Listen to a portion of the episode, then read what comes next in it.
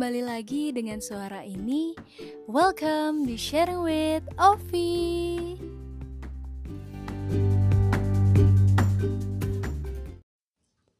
Hai, di podcast kedua ini aku akan mulai ngobrolin sebuah topik. Tapi sebelum itu, aku mau cerita sedikit tentang episode perdana First Meet kemarin. Sumpah deh, seru banget. Seru dalam artian teman-teman pada banyak kasih feedback ke aku, banyak banget yang kasih aku komplimen, bahkan ada teman-teman yang sampai bela-belain download Spotify cuman buat dengerin podcast aku. Oh my god, so kind of you guys. I just wanna say thank you so much yang udah mau dengerin podcast aku. Oke, okay, langsung aja, daripada kepanjangan nanti aku kasih tahu topiknya. Aku akan bahas tentang bullying. Mungkin ini udah sering dibahas di mana-mana. Um, I know guys, a lot of people talk about bullying.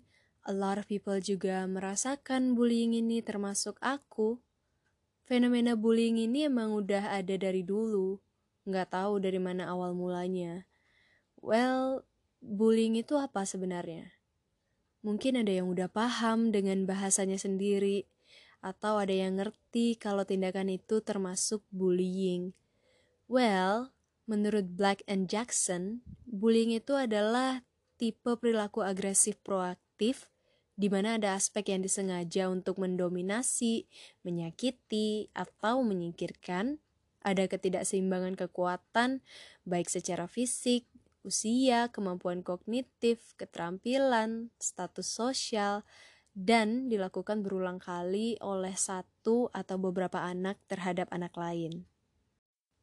Jadi, aku di sini mau sharing pengalaman aku tentang bullying yang pernah aku alamin. Hah, sekarang itu ya, nggak main-main lagi deh orang-orang. Bullying itu masih sering terjadi, nggak cuma di kalangan anak-anak, di kalangan dewasa juga ada. Bullying baik fisik atau verbal itu sama aja nyeseknya. Ada gak sih dari kalian yang pernah ngalamin ini? Kalau kalian mau, kalian bisa cerita ke aku via D M.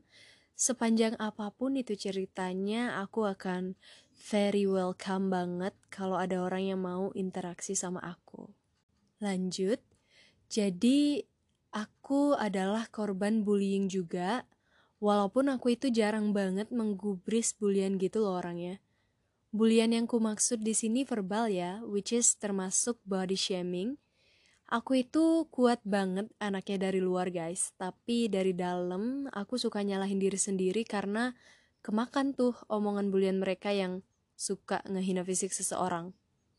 Aku anaknya juga jarang banget nangis, tapi namanya manusia ya, siapa yang gak sedih dihina fisiknya, apalagi aku masih kecil dibilang, ya masih S D, tapi udah nerima kata-kata penghinaan fisik gitu loh.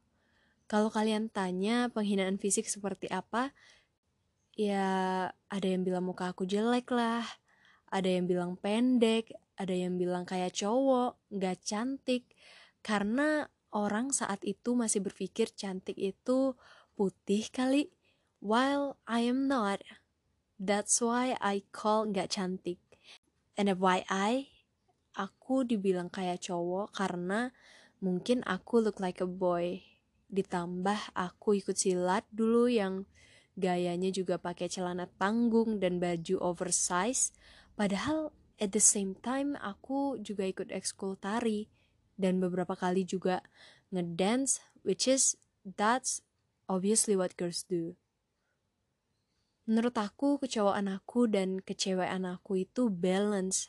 Tapi ada yang gak tahu aku gimana, main judge dari tampilan luar doang, dan it really really doesn't make sense. Itu waktu S D, aku udah denger kayak gitu. Tapi untungnya aku super kuat anaknya, tahan banting. Sekarang bisa ceritain sambil ketawa. Tapi dulu itu bener-bener kayak kesel sampai mikir, kok bisa sih dia ngehina-hina seenteng itu? Dan yang ngehina itu guys tidak lebih baik daripada aku. Just for your info. Mungkin banyak juga orang di luar sana yang kasus pembuliannya itu lebih parah daripada yang aku alamin.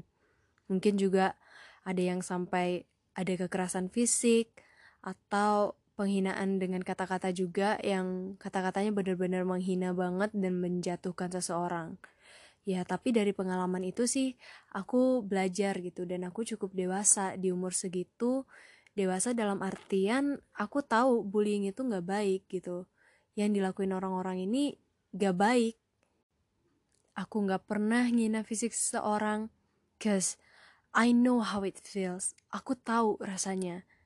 Aku gak pernah ngina-ngina, eh kamu jelek banget, kamu pendek banget, cewek kok gayanya kayak cowok. Gak pernah. Gak pernah sekalipun aku ngehina fisik orang, apalagi ngomong di depannya langsung seperti apa yang aku alamin. Dulu mah sampai ibu-ibu ikut ngejudge aku. Gimana tuh? Ya sama, penghinaan terus. Tapi dari semua itu aku gak pernah rencana untuk balas dendam, walaupun aku pendendam orangnya. Kenapa? Ya karena aku tahu bullying ini sudah termasuk suatu tindakan kejahatan gitu. Kalau misalnya aku balas dengan kejahatan, ya kalau kejahatan dibalas dengan kejahatan, I think it doesn't work anymore.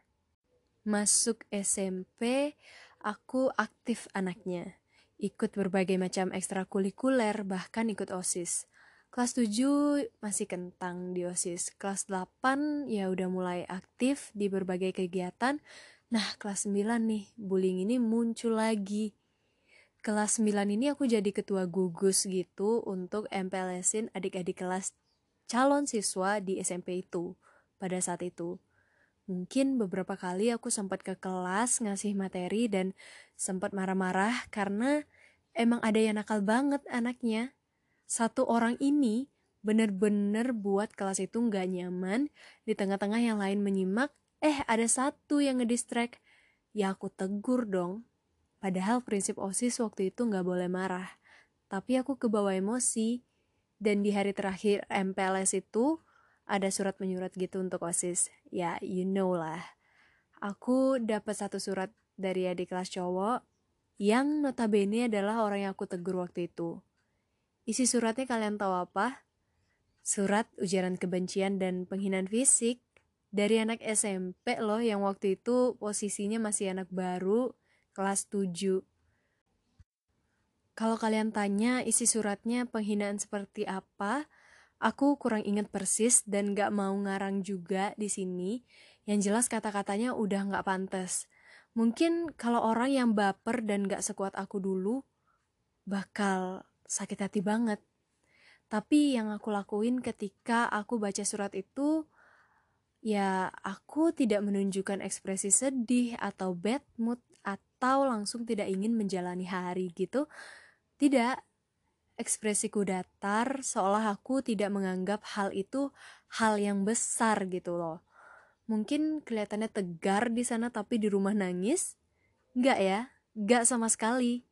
Memang aku merasa dirugikan, tapi enggak berarti yang menghina aku diuntungkan dong. Emang muka aku agak jutek, dan kalau udah urusan OSIS, beneran seserius itu. Dalam hal M P L S ini ya. In case apa? In case adik-adik kelas mau dengerin kakak kelasnya, gak diremehin. Setelah M P L S pun mereka bisa kok berteman sama kakak kelas siapapun, termasuk kakak kelas di OSIS.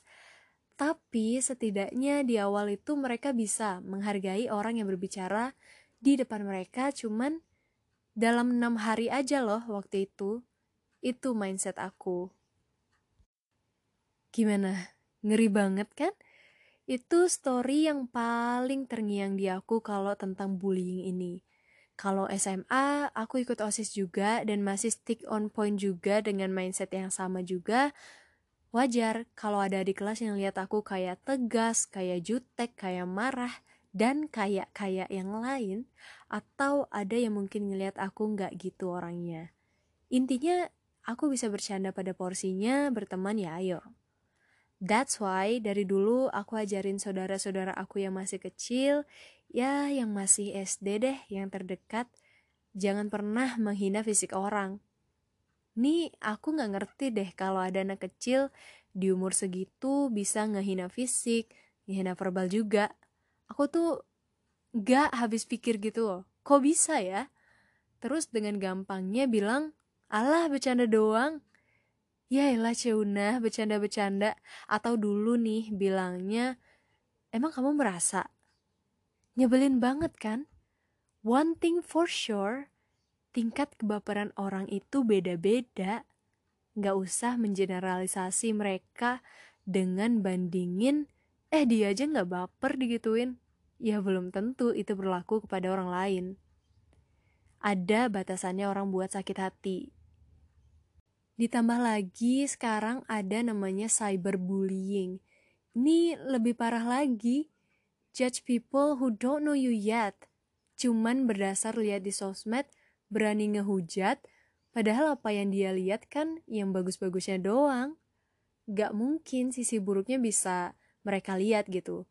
Misalnya, let's say, lagi stres, ah pap dulu buat story, upload di story. Atau lagi berselisih sama orang tuanya misalnya, touch up dulu, mau buat post I G. Terus captionnya, aku lagi ribut sama orang tua. Kan gak mungkin ya, bener-bener gak mungkin gitu ada orang kayak gitu. Ya pasti yang bagus-bagusnya doang. Hati-hati juga kalau ada yang jarinya usil, ngetik penghinaan, body shaming di sosial media orang. Menurut aku, orang lain gak berhak gitu untuk judge fisik orang kayak gitu. Karena orang yang dijudge pun tahu kekurangan dia ada di sana. Dia sadar kok dirinya dia punya kekurangan di sini. Tapi orang lain tuh mempertegas. Udah gitu dengan cara ngata-ngatain lagi gitu. Siapa yang gak sakit hati coba? Dan orang lain emang gak punya hak untuk menghina fisik orang kayak gitu. Dan setiap manusia itu memang punya kekurangan guys. Tapi kekurangan manusia itu bukan untuk diledekin ya. Bukan untuk diledekin. Jadi ya hati-hati aja deh. Karena sekarang udah ada undang-undang yang mengatur itu. So guys, pokoknya yang namanya bullying, gak ada yang bagus, gak ada manfaatnya. You will never get any benefit because of judging people. Semuanya unsur penghinaan. And last, I just wanna say, you guys don't do that.